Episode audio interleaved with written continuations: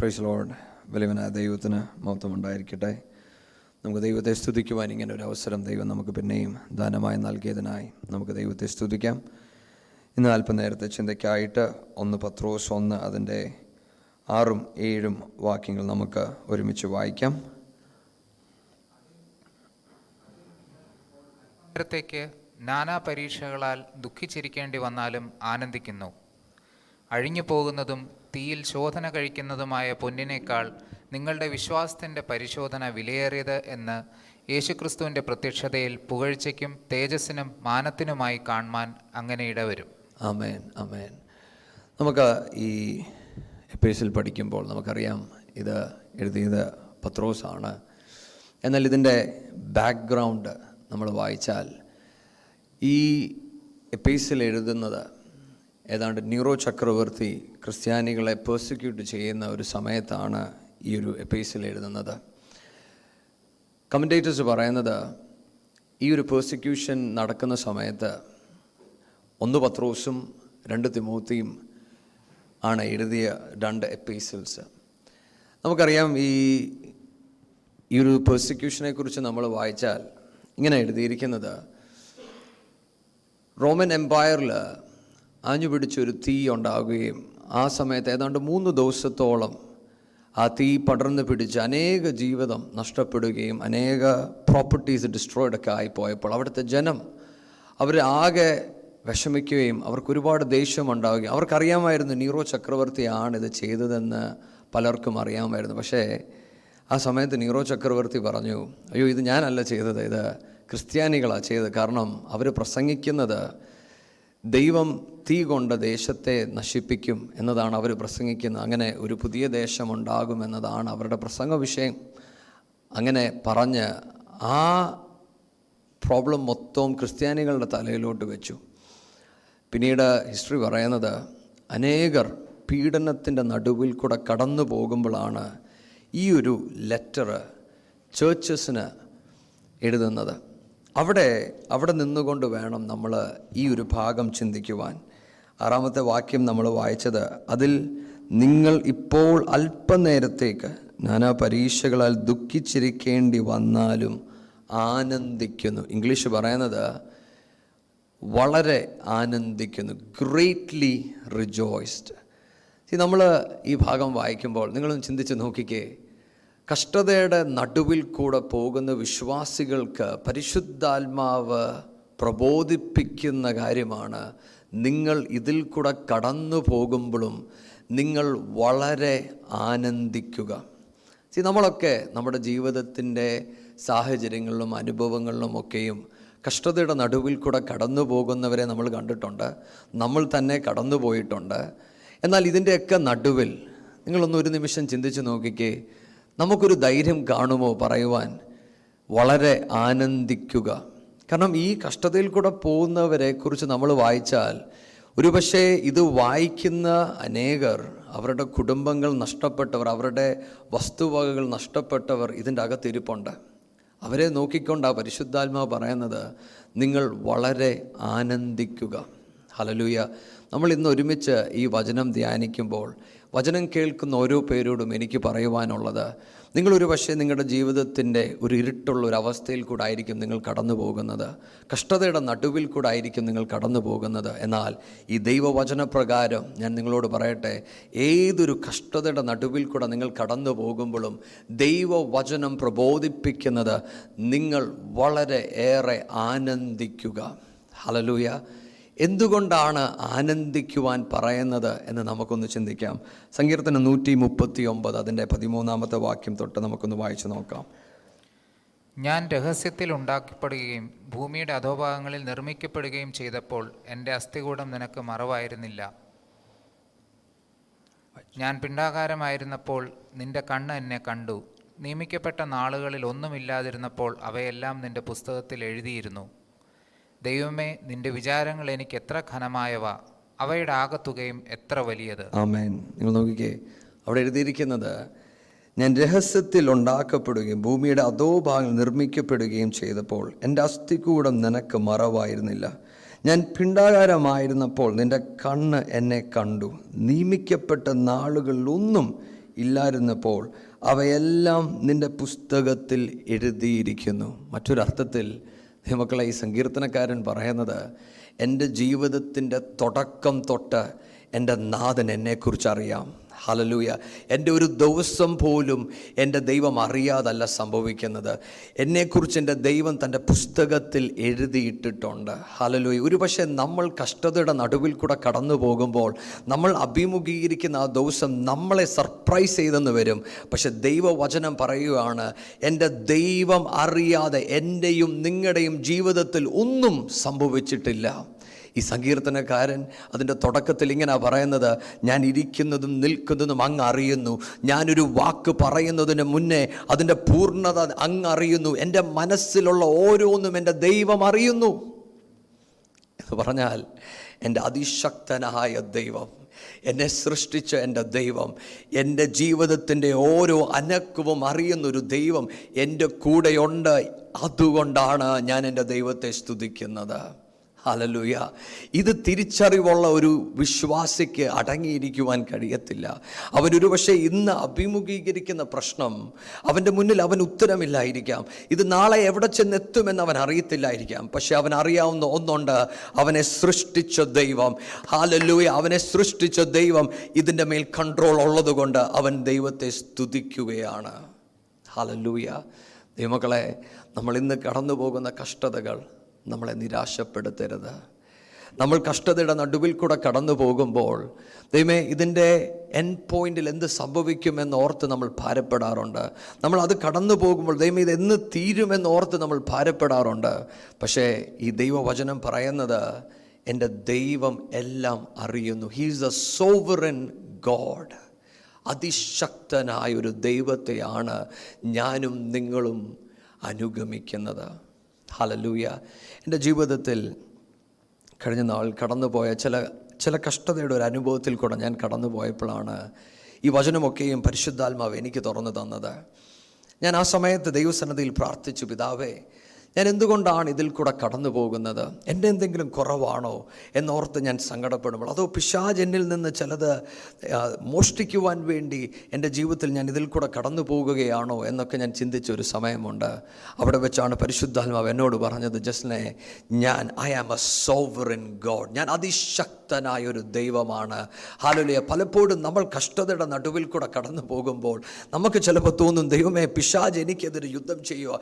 ഞാൻ എങ്ങനെ തിരിച്ച് യുദ്ധം ചെയ്യുമെന്നൊക്കെ നമ്മൾ ചിന്തിക്കുമ്പോൾ ദൈവാത്മാവിന് നമ്മളോട് പറയുവാനുള്ളത് ഞാൻ അതിശക്തനായ ഒരു ദൈവമാണ്. പിശാജിന് നിന്നെ എന്തെങ്കിലും ചെയ്യണമെങ്കിൽ അതാദ്യം എന്നോട് ചോദിക്കണം. അതല്ലൂയ നമ്മൾ ഇയോബിന്റെ പുസ്തകം വായിക്കുമ്പോൾ നമുക്കറിയാം പിശാജ് വന്ന് ദൈവത്തോട് ചോദിക്കുവാണ് ഞാൻ യോബിനെ തൊടട്ടെ ഞാൻ പരീക്ഷിക്കട്ടെ. മറ്റൊരർത്ഥത്തിൽ ദൈവമക്കളെ എന്റെയും നിങ്ങളുടെയും ജീവിതത്തിൽ ചിലത് നടക്കണമെങ്കിൽ അത് ദൈവം അനുവദിക്കാതെ പറ്റുകയില്ല. ദൈവം അനുവദിച്ചിട്ടാണ് അത് സംഭവിക്കുന്നത്. ദൈവം അനുവദിക്കാതെ ഒരിക്കലും നമ്മുടെ ജീവിതത്തിൽ ഒന്നും സംഭവിക്കുകയില്ല. ഈ ഒരു തിരിച്ചറിവ് നമ്മുടെ അകത്തുണ്ടായിരിക്കണം.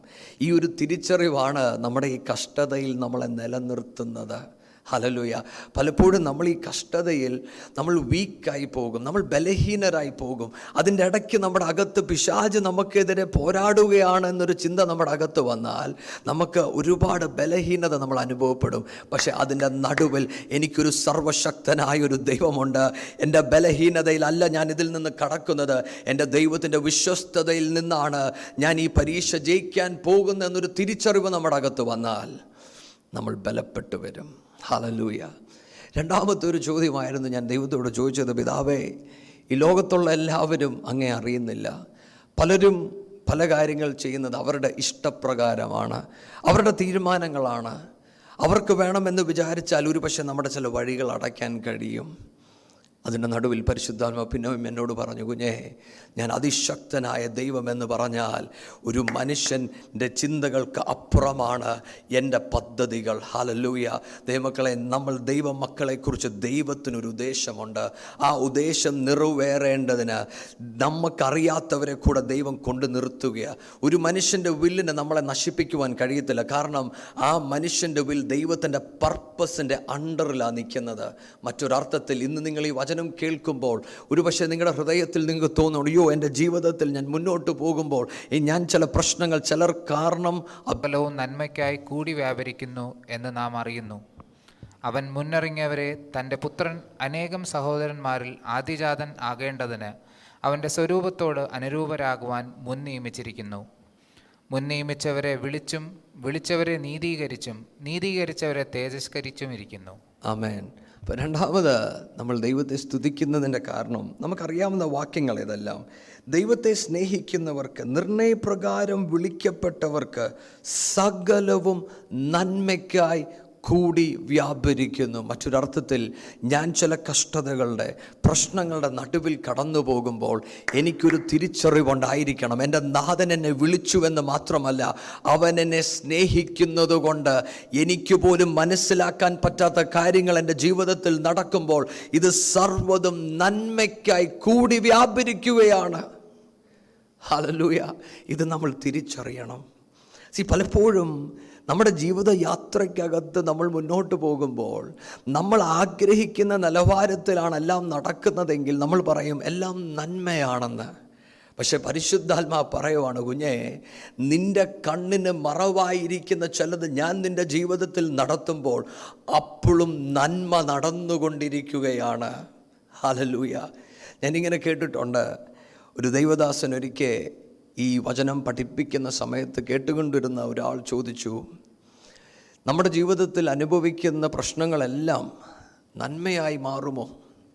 അപ്പോൾ ഈ ദൈവദാസൻ പറഞ്ഞു കുഞ്ഞെ ഈ ഭൂമിയിൽ നീ ജീവിക്കുമ്പോൾ ഒരു പക്ഷേ നീ അനുഭവിച്ച ഈ കഷ്ടതയൊക്കെ നന്മയായി കാണുവാൻ നിനക്ക് കഴിഞ്ഞില്ലെങ്കിലും ഈ ഭൂമി വിട്ട് നീ ദൈവസന്നതിയിൽ എത്തിച്ചേരുന്ന നാളിൽ അവിടെ നിന്ന് നീ തിരിഞ്ഞു നോക്കുമ്പോൾ നിനക്കറിയാം ഈ കടന്നതെല്ലാം നന്മയ്ക്കായി മാറി. ഹലലൂയ ദൈവമക്കളെ ഇന്ന് നമ്മൾ കടന്നു പോകുന്നതെല്ലാം നമുക്ക് മനസ്സിലായില്ലെങ്കിലും ഒന്നുറപ്പാണ് നമ്മൾ ഇവിടം വിട്ട് മറു സൈഡിൽ ചെല്ലുമ്പോൾ അവിടെ നിന്നുകൊണ്ട് നമ്മൾ ദൈവത്തെ സ്തുതിക്കും. പിതാവേ നീ എനിക്കത് അനുവദിച്ചതിനായി സ്തോത്രം. അതിൽ നിന്നുള്ള നന്മയാണ് ഞാനിവിടെ എത്തിച്ചേർന്നത്. ഹലലൂയ ഈ ഒരു ഉറപ്പ് നമ്മുടെ അകത്തുണ്ടായിരിക്കണം.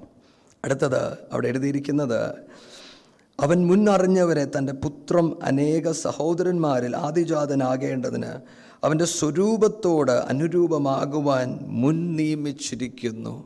ഹലലൂയ ദൈവങ്ങളെ നമ്മൾ ഈ കഷ്ടതയുടെ നടുവിൽ കൂടെ കടന്നു പോകുമ്പോൾ നമ്മൾ തിരിച്ചറിയണം ദൈവം നമ്മളെ മുൻ നിയമിക്കുന്നത് തന്റെ പുത്രനെ പോലെയാകുവാൻ വേണ്ടിയാണ്. എന്ന് പറഞ്ഞാൽ ഞാൻ ഈ ജീവിതം ജീവിക്കുന്നത് എങ്ങനെയെങ്കിലും ജീവിച്ചു പോകുവാനല്ല എന്റെ ലക്ഷ്യം.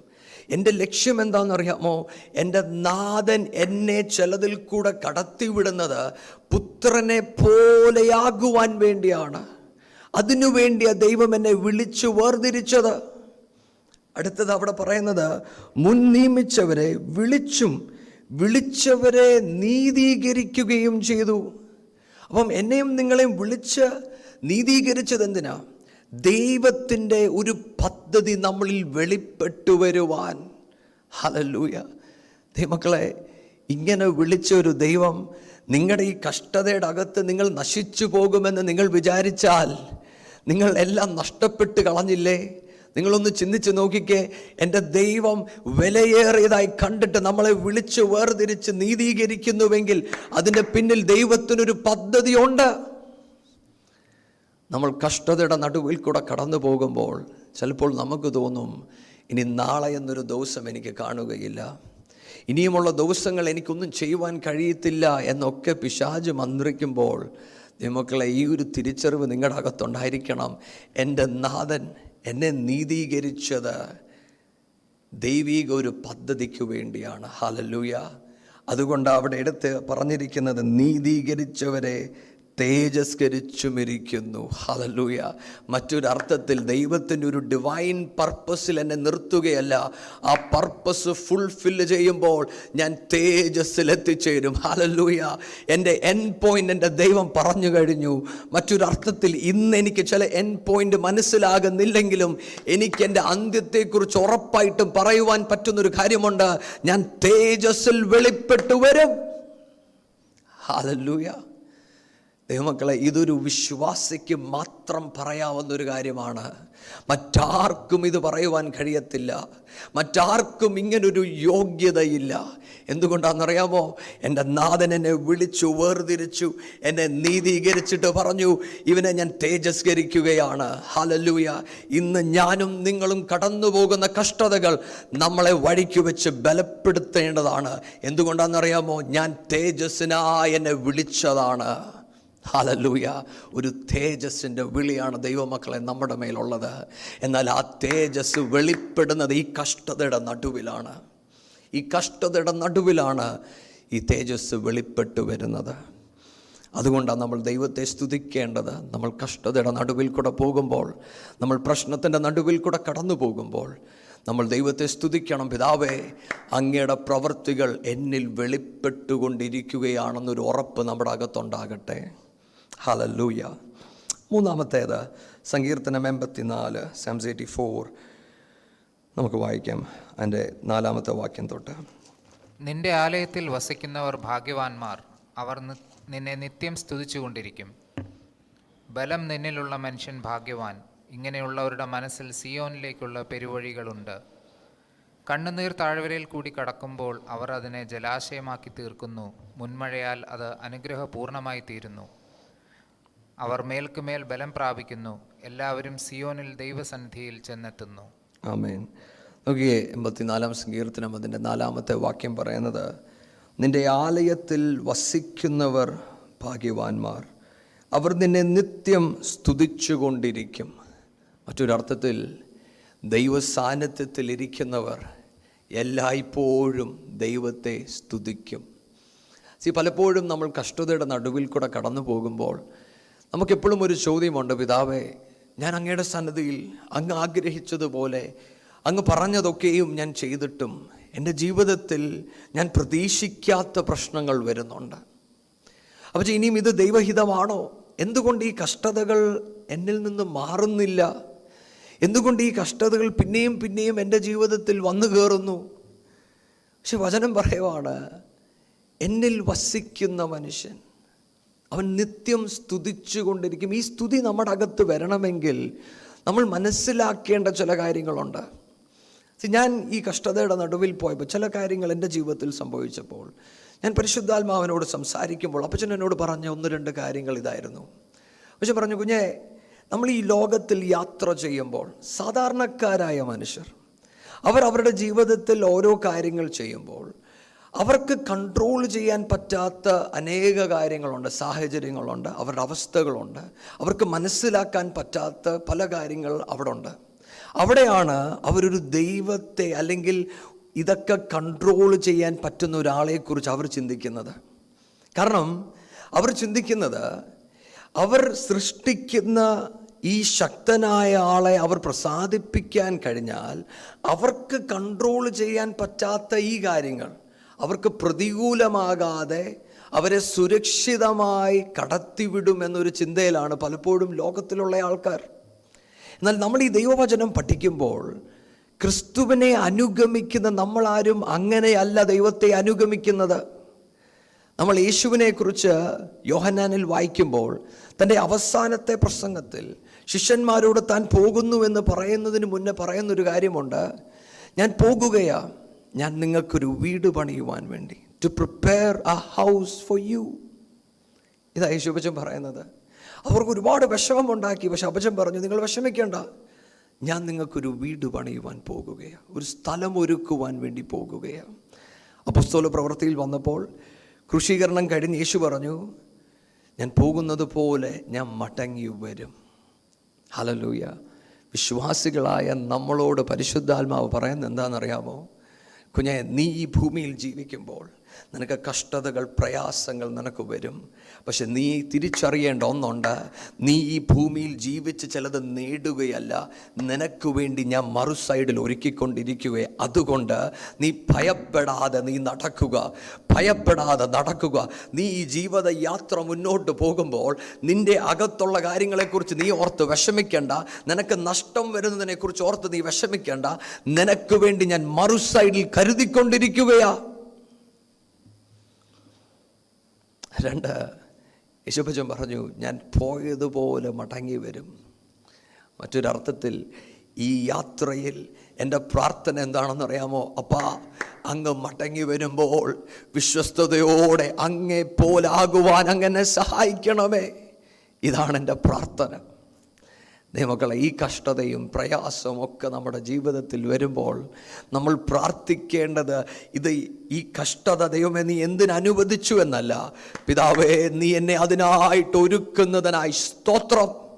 അതുകൊണ്ട് ആ സങ്കീർത്തനക്കാരൻ പറയുന്നത് ബലം നിന്നിലുള്ള മനുഷ്യൻ ഭാഗ്യവാൻ. ഇങ്ങനെ ഉള്ളവരുടെ മനസ്സിൽ സിയോനിലേക്കുള്ള പെരുവഴികളുണ്ട്.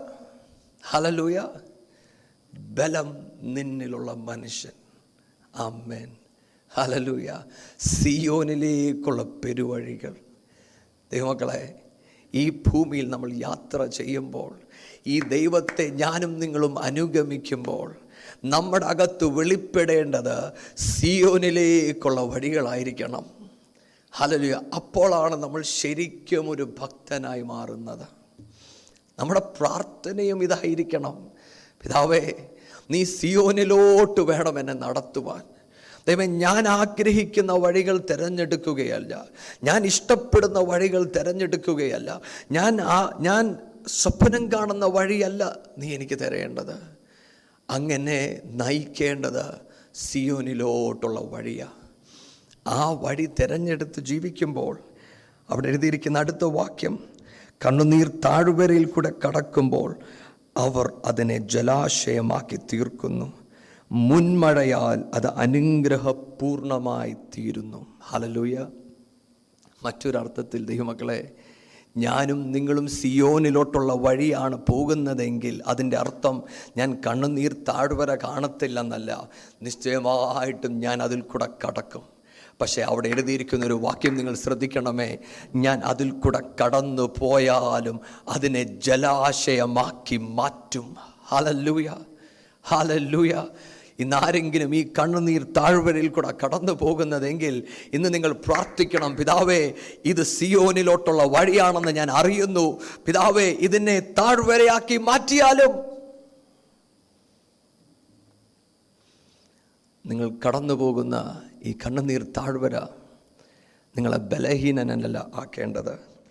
അവിടെ എഴുതിയിരിക്കുന്ന വാക്യം ഇങ്ങനെയാണ് അവർ മേൽക്കുമേൽ ബലം പ്രാപിക്കുന്നു. ഹലലൂയ ഈ കണ്ണുനീർ താഴ്വരയൊന്നും അവരെ ബലഹീനനല്ല ആക്കുന്നത് അവർ ബലത്തിന്മേൽ ബലത്തിലാണ് അവർ വരുന്നത്. ഹലലൂയ എന്താ ഇവർക്ക് ഈ ബലം ഇങ്ങനെ വരുന്നതെന്നറിയാമോ? അവരുടെ ബലം അവർക്കുള്ള നേട്ടങ്ങളല്ല അവരുടെ ബലം ദൈവമാണ്. ഹലലൂയ ഇതാ വ്യത്യാസം. അതുകൊണ്ട് അവിടെ എഴുതിയിരിക്കുന്നത് എല്ലാവരും സിയോനിൽ ദൈവസന്നിധിയിൽ ചെന്നെത്തുന്നു. അമേൻ സിയോനിലുള്ള പെരുവടിയിൽ നിൽക്കുന്നവർ ദൈവത്തെ കണ്ടുമുട്ടും. ഇന്നെ കേൾക്കുന്നവരോട് ഞാൻ ചോദിക്കട്ടെ നിങ്ങളുടെ ഈ ജീവിത യാത്രയ്ക്കകത്ത് നിങ്ങൾ ചോദിക്കേണ്ട ചോദ്യം ഇതാണ് പിതാവേ ഈ ഭൂമിയിൽ ചിലത് നേടി സുഖത്തോടെ പോകുവാനല്ല ഞാൻ ആഗ്രഹിക്കുന്നത്. ഞാൻ ആഗ്രഹിക്കുന്നത് സിയോനിൽ എന്റെ ദൈവത്തിന്റെ മുഖം കാണുവാൻ ഞാൻ ആഗ്രഹിക്കുന്നു എന്ന് പറയുവാൻ നമുക്കിടയാകണം. അങ്ങനെ പറയുവാൻ നമുക്കായാൽ നമ്മുടെ താഴ്വരകളൊന്നും നമുക്കൊരു പ്രശ്നമല്ല. കാരണം ദൈവമാണ് നമ്മുടെ ബലം. ഹലലൂയ ഈ കണ്ണുനീർ താഴ്വരയിൽ കൂടെ കടന്നു പോകുമ്പോൾ ദൈവം അതിനെ മാറ്റുവാൻ നിങ്ങൾക്ക് ബലം നൽകട്ടെ. ദൈവത്തിൽ ആശ്രയിക്കുവാൻ ദൈവം നിങ്ങളെ സഹായിക്കട്ടെ. നമുക്ക് അടുത്തത് നമ്മൾ വായിച്ച ഒന്ന് പത്രോസിലോട്ട് തന്നെ നമുക്ക് മടങ്ങിപ്പോകാം. ഒന്ന് പത്രോസ് ഒന്ന് അതിന്റെ ആറും ഏഴും വാക്യങ്ങൾ നമുക്കൊന്നുകൂടും വായിക്കാം. അതിൽ നിങ്ങൾ ഇപ്പോൾ അല്പനേരത്തേക്ക് നാനാ പരീക്ഷകളാൽ ദുഃഖിച്ചിരിക്കേണ്ടി വന്നാലും ആനന്ദിക്കുന്നു. അഴിഞ്ഞു പോകുന്നതും തീയിൽ ശോധന കഴിക്കുന്നതുമായ പൊന്നിനേക്കാൾ നിങ്ങളുടെ വിശ്വാസത്തിന്റെ പരിശോധന വിലയേറിയത് എന്ന് യേശുക്രിസ്തുവിന്റെ പ്രത്യക്ഷതയിൽ പുകഴ്ചയ്ക്കും തേജസ്സിനും മാനത്തിനുമായി കാണുവാൻ അങ്ങനെ ഇടവരും. അപ്പം പരിശുദ്ധാത്മാവ് നമ്മളോട് പറയുവാണ് നമ്മൾ ഈ നാനാ പരീക്ഷകൾ കൂടെ പോകുമ്പോൾ നമ്മൾ വളരെ ആനന്ദിക്കണം എന്ന് പറയുമ്പോൾ തന്നെ അവിടെ എഴുതിയിരിക്കുന്ന ഒരു വാക്യം നിങ്ങൾ ശ്രദ്ധിക്കുക. നാനാ പരീക്ഷകളാൽ ദുഃഖിച്ചിരിക്കേണ്ടി വന്നാലും ആനന്ദിക്കുക. മറ്റൊരർത്ഥത്തിൽ ദൈവമക്കളെ നമ്മൾ ഈ കഷ്ടതയുടെ ഒക്കെ നടുവിൽ കൂടെ പോകുമ്പോൾ നമുക്ക് ദുഃഖം ഭാരം ഒക്കെ ഉണ്ടാകും. എന്നതുകൊണ്ട് നിങ്ങൾ ആത്മീയരല്ല എന്നായില്ല. പക്ഷെ നിങ്ങൾ ആത്മീയരായി തന്നെ നിലനിൽക്കുന്നു എന്നുള്ള തിരിച്ചറിവ് എവിടാണെന്നറിയാമോ നിങ്ങൾ ദുഃഖത്തിൽ കൂടെ കടന്നു പോകുമ്പോഴും നിങ്ങൾ സന്തോഷിക്കുന്നുണ്ട്. ഹല്ലേലൂയ. ഇതൊരു സാധാരണക്കാരന് പറഞ്ഞാൽ മനസ്സിലാകത്തില്ല. അവന്റെ അകത്ത് അവനൊരു ഭാരത്ത് കൂടെ കടന്നു പോകുമ്പോൾ അവന് സന്തോഷിക്കുവാൻ കഴിയത്തില്ല. എന്നാൽ ഒരു ആത്മീയന് ഈ ഭാരത്തിൽ കൂടെ കടന്നു പോകുമ്പോഴും അവൻ സന്തോഷിക്കുന്ന എന്തുകൊണ്ടാണെന്ന് അറിയാമോ? അവൻ അറിയാം എന്റെ ദൈവത്തിനൊരു പദ്ധതിയുണ്ടെന്നും ആ പദ്ധതി എന്നിൽ വെളിപ്പെട്ടുകൊണ്ടിരിക്കുവാണെന്നുള്ളൊരു ബോധ്യത്തിൽ അവൻ നടക്കുന്നത്. മറ്റൊരർത്ഥത്തിൽ ഒരു ഭാഗത്ത് ദൈവത്തിൽ മുറുകെ പിടിച്ച് അവൻ സന്തോഷിക്കുമ്പോഴും അവന്റെ അകം ചില സമയത്ത് മുറിവ് പറ്റുന്നുണ്ട്. ഇന്നെ കേൾക്കുന്ന ചിലവർ ഇത് മനസ്സിലാക്കുന്നവർ ഇതിന്റെ അകത്തുണ്ട്. രാവിലെ എഴുന്നേറ്റ് ദൈവസന്നിധിയിൽ ഇരിക്കുമ്പോൾ ദൈവശബ്ദം കേൾക്കുമ്പോൾ നിങ്ങളുടെ ഹൃദയം സന്തോഷിക്കും. ഇന്ന് ഈ പ്രസംഗം കേൾക്കുമ്പോൾ നിങ്ങൾ സന്തോഷിക്കും. പക്ഷെ അടുത്തൊരു നിമിഷം നിങ്ങൾ കടന്നു പോകുന്ന കാര്യങ്ങൾ നിങ്ങളുടെ മനസ്സിൽ വരുമ്പോൾ അത് നിങ്ങളെ ഒരുപാട് ഭാരപ്പെടുത്തും. പക്ഷെ പരിശുദ്ധാത്മാവിന് പറയുവാനൊരു കാര്യമുണ്ട്. അതിന്റെ നടുവിലും ദൈവം നിങ്ങൾക്ക് വേണ്ടി പ്രവർത്തിച്ചു കൊണ്ടിരിക്കുകയാണ്. ഈ വചനം ഞാൻ പറയുന്നതിന്റെ കാരണം നിങ്ങൾ ഈ കഷ്ടതയുടെ നടുവിൽ കൂടെ കടന്നു പോകുമ്പോൾ ഒരു പക്ഷേ നിങ്ങൾ മറ്റൊന്നും കേട്ടില്ലെങ്കിലും നിങ്ങൾ അറിയേണ്ട ഒരു കാര്യമുണ്ട്. ദൈവം നിങ്ങളെ വീക്ഷിച്ചു കൊണ്ടിരിക്കുകയാണ്. സദൃശ്യ വാക്യം അഞ്ച് അതിന്റെ ഇരുപത്തി ഒന്നാമത്തെ വാക്യത്തിന്റെ അകത്ത് ഇങ്ങനെ പറയുന്നത് യഹോവയുടെ കണ്ണ് മനുഷ്യന്റെ വഴിയിന്മേൽ ഉണ്ട്. താൻ ചെയ്യുന്ന ഓരോ കാര്യങ്ങളും തൂക്കിക്കൊണ്ടിരിക്കുകയാണ്. He's pondering upon man's goings മറ്റൊരർത്ഥത്തിൽ എനിക്ക് പെട്ടെന്ന് ഞാനിത് ചിന്തിച്ച ഒരു സമയത്ത് എന്റെ മനസ്സിൽ വന്ന ഒരു പിക്ചർ ഇതായിരുന്നു. എന്റെ കുഞ്ഞ് വീട്ടിന്റെ പുറത്ത് കളിച്ചുകൊണ്ട് നിൽക്കുമ്പോൾ അവൾ അവിടെ കളിക്കുമ്പോൾ ഞാൻ ജനലിൽ നിന്ന് നോക്കുന്നത് അവൾക്ക് കാണാൻ കഴിയത്തില്ല. അവൾ അവളുടെ കളിയിൽ ഏർപ്പെട്ടുകൊണ്ടിരിക്കുക. ഞാൻ അവളെ സൂക്ഷ്മതയോടെ അവളെ നോക്കിക്കൊണ്ടിരിക്കുക. ഞാൻ അങ്ങനെ നോക്കുമ്പോൾ അവൾ ചെയ്യുന്ന പല കാര്യങ്ങൾ ഒരു പക്ഷേ എന്റെ ഹൃദയത്തെ സന്തോഷിപ്പിക്കാം അല്ലെങ്കിൽ ചിലപ്പോൾ വേദനിപ്പിക്കാം. ദൈവമക്കളെ ഞാനും നിങ്ങളും ഈ ദുഃഖത്തിന്റെ താഴ്വരയിൽ കൂടെ കടന്നു പോകുമ്പോൾ നമ്മളൊന്നും കേട്ടില്ലെങ്കിൽ പോലും നിങ്ങൾ തിരിച്ചറിയണം വലിയവനായ എന്റെ ദൈവം നമ്മുടെ അടുത്ത് നിപ്പുണ്ട്. അവൻ നമ്മളെ നോക്കി സന്തോഷിക്കുവാൻ ഇടയാകണം. വില്യം ലിങ്കൺ എന്ന് പറഞ്ഞൊരു ദൈവദാസന്റെ ഒരു കോട്ട് ഞാനിങ്ങനെ വായിച്ചു. അനേക ജനങ്ങൾ ക്രിസ്തുവിന്റെ സ്നേഹത്തെക്കുറിച്ച് പറയാറുണ്ട്. എന്നാൽ ശരിക്കുമുള്ള സ്നേഹം അവർ കഷ്ടതയുടെ നടുവിൽ കൂടെ കടന്നു പോകുമ്പോൾ അവർ ദൈവമുഖത്ത് നോക്കി എന്റെ നാഥന്റെ ഹൃദയത്തെ ഞാൻ വേദനിപ്പിക്കുകയില്ല എന്ന് പറഞ്ഞ് ദൈവത്തിൽ ഉറച്ചു നിൽക്കുന്നവരാണ് ദൈവത്തെ അധികമായി സ്നേഹിക്കുന്നത്.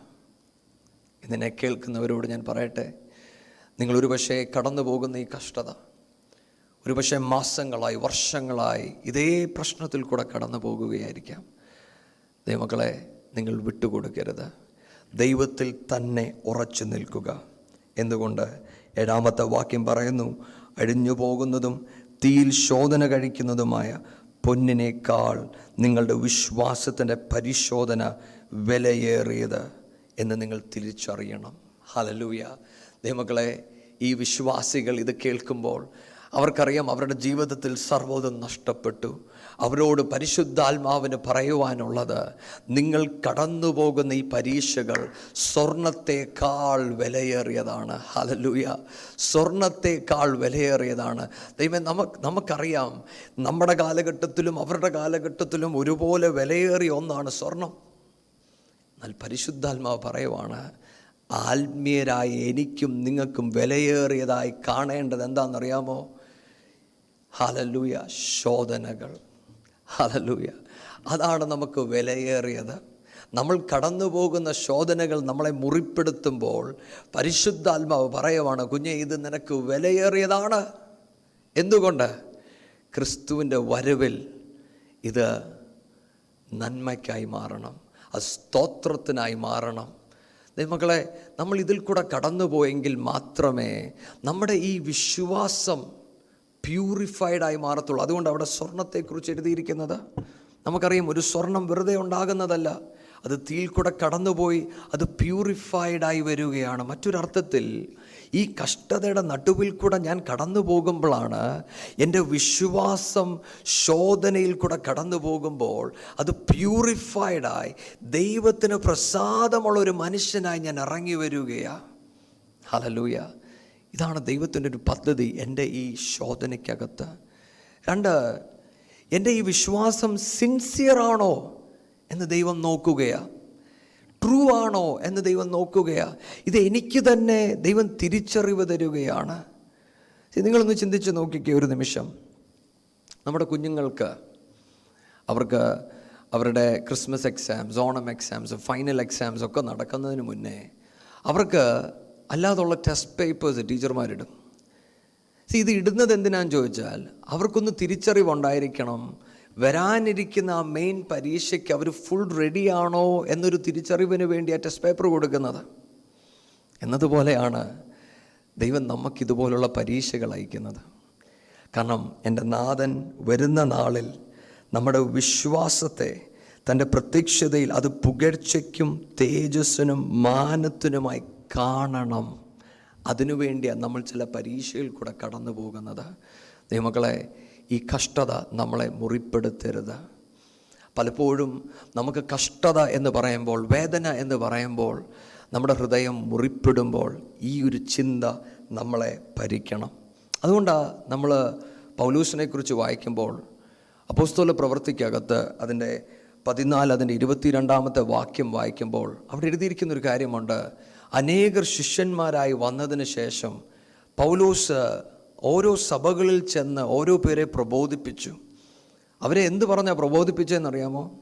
പറഞ്ഞതിങ്ങനെയാണ് അനേക കഷ്ടത നിമിത്തമാണ് നമ്മൾ ദൈവരാജ്യത്തിൽ കടക്കുന്നത്. ഹലലൂയ അനേക കഷ്ടതയിൽ കൂടെ കടക്കുമ്പോഴാണ് നമ്മൾ ദൈവരാജ്യത്തിൽ കടക്കുന്നത്. ഞാനത് വായിച്ചപ്പോൾ അത് എന്നെ ഒരുപാട് ചിന്തിപ്പിച്ചു. കാരണം ഇന്ന് നമ്മൾ പലപ്പോഴും കേൾക്കുന്നത് നിങ്ങൾ കഷ്ടതയിൽ കൂടെ കടന്നു പോകുന്നുവെങ്കിൽ ദൈവം വിടുവിക്കുമെന്നുള്ളത്. പക്ഷെ അന്നത്തെ പ്രബോധനം നിങ്ങൾ കഷ്ടതയിൽ കൂടെ കടന്നുപോയാണ് ദൈവരാജ്യത്തിൽ എത്തുന്നത് എന്നായിരുന്നു പ്രബോധനം. അതിൽ അവരെ ബലപ്പെടുത്തിയത് അതാണ് അവർക്ക് ആശ്വാസമുണ്ടാക്കിയത്. മറ്റൊരർത്ഥത്തിൽ ദൈവമക്കളെ നമ്മൾ കഷ്ടത കണ്ടില്ലെങ്കിൽ നമ്മൾ ദൈവരാജ്യത്തിൽ എത്തുമോ എന്നുള്ളത് നമ്മൾ ചിന്തിക്കണം. അതുകൊണ്ട് trial of your faith is important സ്വർണത്തേക്കാൾ വിലയേറിയതെന്ന് പറയുന്നതിന്റെ കാരണമതാ സിയോനിലോട്ടുള്ള വഴിയാണോ ഞാൻ തെരഞ്ഞെടുത്തതെന്ന് എനിക്കും നിങ്ങൾക്കും തിരിച്ചറിവുണ്ടാകേണ്ടത്. നമ്മൾ തിരിച്ചറിയുന്നത് ഈ കഷ്ടതയുടെ നടുവിലാണ്. അവിടെ നമുക്ക് മനസ്സിലാകുന്നത് ഞാൻ പോകുന്നത് അങ്ങോട്ടാണെന്ന്. വെളിപ്പാട് പുസ്തകം അതിന്റെ ഒന്നിന്റെ ഒമ്പതാമത്തെ വാക്യം നമുക്ക് വായിക്കാം. വെളിപ്പാട് ഒന്ന് അതിന്റെ ഒമ്പത്. നിങ്ങളുടെ സഹോദരനും യേശുവിന്റെ കഷ്ടതയിലും രാജ്യത്തിലും സഹിഷ്ണുതയിലും കൂട്ടാളിയുമായ യോഹന്നാൻ എന്ന ഞാൻ ദൈവവചനവും യേശുവിന്റെ സാക്ഷ്യം നിമിത്തം പത്മോസ് എന്ന ദ്വീപിലായിരുന്നു. നിങ്ങൾ നോക്കിക്കേ ആ വാക്യം. നിങ്ങളുടെ സഹോദരനും യേശുവിന്റെ കഷ്ടതയിലും രാജ്യത്തിലും സഹിഷ്ണുതയിലും കൂട്ടാളിയുമായ യോഹന്നാൻ. എടാ അവിടെ എഴുതിയിരിക്കുന്നത് കൂട്ടാളി എന്തിലൊക്കെയാ? കഷ്ടത ദൈവരാജ്യം സഹിഷ്ണുത. മറ്റൊരർത്ഥത്തിൽ ഈ കഷ്ടതയില്ലെങ്കിൽ ഈ ദൈവരാജ്യം ഞാൻ കാണത്തില്ല. ഈ കഷ്ടതയാണ് എന്നെ സഹിഷ്ണുതയിൽ വളർത്തിയെടുക്കുന്നത്. അതുകൊണ്ടാണ് നമ്മൾ നമുക്കൊക്കെ അറിയാവുന്ന ഒരു ഭാഗമാണ് യാക്കോബിന്റെ പുസ്തകം. അതിന്റെ ഒന്ന് അതിന്റെ രണ്ടും മൂന്നും വായിക്കുമ്പോൾ ഇങ്ങനെ പറയുന്നത് എന്റെ സഹോദരന്മാരെ നിങ്ങൾ വിവിധ പരീക്ഷകളിൽ അകപ്പെടുമ്പോൾ നിങ്ങളുടെ വിശ്വാസത്തിന്റെ പരിശോധന സ്ഥിരത ഉളവാക്കുന്നെന്നറിഞ്ഞ് അത് അശേഷം സന്തോഷമെന്നെണ്ണുവീൻ മറ്റൊരർത്ഥത്തിൽ ദൈവമക്കളെ ഈ കഷ്ടത ഈ പ്രയാസം ഈ പ്രശ്നമാണ് എന്നെ സ്ഥിരതയിൽ വളർത്തുന്നത്. അതുകൊണ്ടാണ് യോഹന്നാൻ പറയുന്നത് കൂട്ടാളി നിങ്ങൾ കടന്നു പോകുന്ന ഈ പ്രശ്നത്തിൽ ഞാനും കൂട്ടാളിയാ. അങ്ങനെങ്കിൽ മാത്രമേ ഈ ദൈവരാജ്യത്തിലും ഞാൻ കൂട്ടാളിയായി മാറത്തുള്ളൂ. ഈ കഷ്ടതയാണ് എന്നെ സഹിഷ്ണുതയിൽ വളർത്തുന്നത്. ഒരു ദൈവദാസൻ ഇങ്ങനെ പറഞ്ഞത് ഈ ലോകത്ത് എന്റെ ജീവിതയാത്രയിൽ കഷ്ടത ദൈവരാജ്യം സഹിഷ്ണുത. എന്നാൽ വരാനിരിക്കുന്ന രാജ്യത്ത് ഞാൻ കാണാൻ പോകുന്നത് എന്താണെന്നറിയാമോ ദൈവശക്തി ദൈവരാജ്യം ദൈവത്തിന്റെ അധികാരം. ശ്രദ്ധിക്കുന്നു. വരാനിരിക്കുന്ന കാലത്ത് ഞാൻ ദൈവശക്തി കാണും. ഞാൻ ദൈവരാജ്യം കാണും. ദൈവത്തിന്റെ അധികാരം കാണും. എന്നാൽ ഈ ലോകത്ത് ഞാൻ കഷ്ടത കാണും. ആ കഷ്ടത എന്നെ ദൈവരാജ്യത്തിലെത്തിക്കും. ഈ കഷ്ടത എന്നെ സഹിഷ്ണുതയുള്ള മനുഷ്യനായി വളർത്തിയെടുക്കും. ഹലലൂയ ദൈവമക്കളെ ഇന്ന് നിങ്ങൾ കടന്നു പോകുന്നതൊന്നും വെറുതെയല്ല. ഇതെല്ലാം നന്മയ്ക്കായി കൂടി വ്യാപരിക്കുകയാണ്. നമുക്കൊരു വാക്യം കൂടെ വായിക്കാം. രണ്ട് കുറുന്തിർ നാല് അതിന്റെ പതിനേഴും പതിനെട്ടും വാക്യം. നൊടി നേരത്തേക്കുള്ള ഞങ്ങളുടെ ലഘുവായ കഷ്ടം അത്യന്തം അനവധിയായി തേജസ്സിന്റെ നിത്യഘനം ഞങ്ങൾക്ക് കിട്ടുവാൻ ഹേതുവാകുന്നു.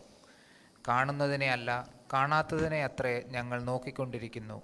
കാണുന്നത് താൽക്കാലികം കാണാത്തതോ നിത്യം. ആമേൻ. നൊടി നേരത്തേക്കുള്ള കഷ്ടത. പൗലൂസ് ഇത് എഴുതുമ്പോൾ നിങ്ങളൊന്ന് ചിന്തിച്ച് നോക്കിക്കേ. പൗലൂസിന്റെ ജീവിതം നമ്മൾ വായിച്ചാൽ താൻ ഈ ക്രിസ്തുവിനെ അനുഗമിക്കുവാൻ ഇറങ്ങിയ നിമിഷം മുതൽ താൻ കഷ്ടതയുടെ നടുവിൽ കൂടെ പോകുന്നു. മരണം വരെയും താൻ കഷ്ടത കണ്ടു. പക്ഷെ എന്നെ ഏറെ ചിന്തിപ്പിച്ചൊരു കാര്യം. താൻ എഴുതിയിരിക്കുവാണ് നൊടി നേരത്തേക്കുള്ള ഞങ്ങളുടെ ലഘുവായ കഷ്ടം. ഞാൻ ചിന്തിച്ചു ഞാനായിരുന്നു എഴുതിയിരുന്നതെങ്കിൽ നിശ്ചയമായിട്ടും ഞാൻ എഴുതിയതിനും വലിയ കഷ്ടം കുറേ നാളായിട്ടുള്ള കഷ്ടം. പക്ഷെ പൗലോസ് ഇതിങ്ങനെ എഴുതിയതിന്റെ കാരണം എന്താണെന്നറിയാമോ? താനിത് നൊടി നേരത്തേക്കുള്ള ചെറിയ കഷ്ടമെന്ന് പറഞ്ഞതിന്റെ കാരണം താൻ വരാനിരിക്കുന്ന മഹത്വം കാണുവാൻ തുടങ്ങി. ഹലലൂയ അത് കമ്പയർ ചെയ്തപ്പോൾ ഇപ്പോൾ ഞാൻ കടന്നു പോകുന്നതൊക്കെ നൊടി നേരത്തേക്കേ ഉള്ളൂ എന്ന് തനിക്കൊരു ബോധ്യം തന്റെ അകത്ത് വെളിപ്പെട്ടു. ഹലലൂയ ഇന്ന് എന്നെ കേൾക്കുന്ന ഓരോ പേരോടും ഞാൻ പറയട്ടെ ഒരു പക്ഷേ നിങ്ങൾ വർഷങ്ങളായി കടന്നു പോകുന്ന പ്രശ്നമായിരിക്കാം. എന്നാൽ ഇന്ന് നിങ്ങൾ ദൈവത്തോട് പറയണം പിതാവേ എന്റെ കണ്ണുകളെ ഒന്ന് തുറക്കണം അങ്ങയുടെ തേജസ് കാണുവാൻ എന്റെ കണ്ണൊന്ന് തുറക്കണം. അങ്ങനെ നിങ്ങളുടെ കണ്ണ് തുറന്ന് കിട്ടിയാൽ പൗലൂസ് പറഞ്ഞതുപോലെ ലഘുവായ കഷ്ടം. പൗലോസ് താൻ കടന്നുപോയത് എഴുതി വെച്ചത് വായിക്കുമ്പോൾ തന്നെ നമുക്ക് വേദന വരും. പക്ഷെ പൗലോസ് പറഞ്ഞു ഇതൊക്കെ ലഘുവായ കഷ്ടമാണ് അതിന്റെ കാരണവും താൻ എഴുതി കാണുന്നതിനെ അല്ല കാണാത്തതിനെ അത്രേ ഞങ്ങൾ നോക്കിക്കൊണ്ടിരിക്കുന്നത്. പ്രൈസ് ലോഡ് ഹലലൂയ ദൈവമക്കളെ നമ്മൾ ഈ ദൈവത്തെ അനുഗമിക്കുമ്പോൾ നമ്മൾ പലപ്പോഴും കാണുന്നതിനെ നോക്കിയാണ് നമ്മൾ നമ്മുടെ ജീവിതത്തെ ക്രമീകരിക്കുന്നത്. പക്ഷെ പൗലൂസ് പറയുവാണ് ഈ കാണുന്നതൊക്കെ ടെമ്പററിയാണ് കാണാത്തതാണ് പെർമനന്റ് ഹലൂയ ഈ തിരിച്ചറിവ് കിട്ടിയ പൗലോസ പറയുന്നത് ഞാൻ ഈ കടന്നതൊക്കെ ലഘുവായ കഷ്ടം. ഹലലൂയ ദൈവമക്കളെ ഇന്ന് നിങ്ങൾ കടന്നു പോകുന്ന ഏതുവിധ പ്രശ്നവുമാകട്ടെ അതിന്റെ നടുവിൽ ദൈവത്തിനൊരു പദ്ധതിയുണ്ട്. എന്റെ പ്രാർത്ഥന ഇതാണ് നിങ്ങൾ ഈ വചനം കേൾക്കുമ്പോൾ ദൈവത്തിന്റെ മഹത്വം നിങ്ങൾ കാണട്ടെ. ഈ മഹത്വം നിങ്ങളുടെ സൗഖ്യത്തിന് മാത്രമല്ല നിങ്ങൾ കടന്നു പോകുന്നതിന്റെ പദ്ധതി തിരിച്ചറിയുവാൻ ദൈവം നിങ്ങളെ സഹായിക്കട്ടെ. ഞാൻ കേട്ട ഒരു ദൈവദാസനെക്കുറിച്ച് റിച്ചാർഡ് വോംബേർഡ് എന്ന് പറഞ്ഞ ദൈവദാസൻ നമ്മളൊക്കെ കേട്ടിട്ടുള്ളതാണ്. താൻ റൊമാനിയൻ പ്രിസണിൽ കിടന്നപ്പോൾ താൻ അവിടെ നിന്ന് ഇരുപത് പതിനഞ്ച് തൊട്ട് ഇരുപത് വർഷം കഴിഞ്ഞിറങ്ങി വന്നപ്പോൾ ഒരാൾ ചോദിച്ചു നിങ്ങളുടെ പ്രിസൺ ലൈഫ് എങ്ങനെ ഉണ്ടായിരുന്നെന്ന് അതിന് താൻ പറഞ്ഞ ഉത്തരം ഞാൻ സ്വർഗത്തിൽ വസിക്കുന്നത് പോലെയായിരുന്നുവെന്ന്. നിയമങ്ങളെ പതിനഞ്ച് തൊട്ട് ഇരുപത് വർഷം പ്രിസണിൽ കിടന്ന് കഷ്ടത അനുഭവിച്ച് ഈ മനുഷ്യൻ അങ്ങനെ പറഞ്ഞുവെങ്കിൽ അതിനൊറ്റ ഉത്തരമേ ഉള്ളൂ താൻ ദൈവത്തിന്റെ മഹത്വം കണ്ടു. ഹലലൂയ ഇന്ന് നമ്മൾ കടന്നു പോകുന്ന കഷ്ടതയിൽ ദൈവം കാണുന്നത് പോലെ കാണുവാൻ ദൈവം എന്നെയും നിങ്ങളെയും സഹായിക്കട്ടെ. നമുക്ക് പ്രാർത്ഥിക്കാം. വലിയവനായ ദൈവമേ ഒരിക്കൽ കൂടെ അപ്പച്ച അങ്ങയുടെ സന്നദ്ധയിലോട് ഞങ്ങൾ ഒരുമിച്ച് വരുന്നു. അപ്പച്ച അങ്ങ് ഞങ്ങളെ കേൾപ്പിച്ച് ഈ വചനത്തിനായി സ്തോത്രം. പിതാവേ ഞങ്ങൾ കടന്നു പോകുന്ന കഷ്ടതയും പ്രയാസവും ദൈവമേ അതിന് പിന്നിൽ ദൈവത്തിനൊരു പദ്ധതി ഉണ്ട് എന്ന് ഞങ്ങൾ തിരിച്ചറിയുന്നു പിതാവേ. ഞങ്ങളുടെ വിശ്വാസത്തിന്റെ പരീക്ഷ സ്വർണത്തെക്കാൾ വിലയേറിയതെന്ന് അങ്ങ് ഞങ്ങളോട് പ്രബോധിപ്പിച്ചതിനായി സ്തോത്രം. ഞങ്ങൾ കടന്നു പോകുന്ന ഈ പരീക്ഷയിൽ പിടിച്ചു നിൽക്കുവാൻ ഞാൻ കൃപ തരണം. അങ്ങയുടെ വചനം പറയുന്ന പോലെ ആരെങ്കിലും ജ്ഞാനം കുറവെങ്കിൽ അവർ ചോദിച്ചാൽ കൊടുക്കുമെന്ന് പറഞ്ഞ് എന്റെ നാഥന്റെ മുമ്പാകെ ഞങ്ങൾ വരുന്നു. അപ്പച്ചാ ഈ പരീക്ഷയിൽ ജയിച്ച് ജീവകിരീടം നേടുവാൻ അങ്ങ് ഞങ്ങൾക്ക് ജ്ഞാനം നൽകണമേ എന്ന് പ്രാർത്ഥിക്കുന്നു. വചനം കേൾക്കുന്ന എല്ലാവരെയും അങ്ങ് അനുഗ്രഹിച്ചാലും പിതാവേ നിത്യതയ്ക്കായിട്ട് ഞങ്ങളെ ഒരുക്കണമേ എന്ന് പ്രാർത്ഥിക്കുന്നു. സിയോനിലോട്ടുള്ള വഴിയിൽ സന്തോഷിച്ച് മുന്നേറുവാൻ ഞങ്ങൾ ഓരോ പേരെയും സഹായിക്കണം. ദൈവസാന്നിധ്യം ഞങ്ങൾ ഓരോ പേരും അനുഭവിക്കട്ടെ. കൃപ കൊണ്ട് നിറയ്ക്കണം യേശുവൻ നാമത്തിൽ അപേക്ഷിക്കുന്നു. പ്രാർത്ഥന കേട്ടനാൽ ആമേൻ ആമേൻ.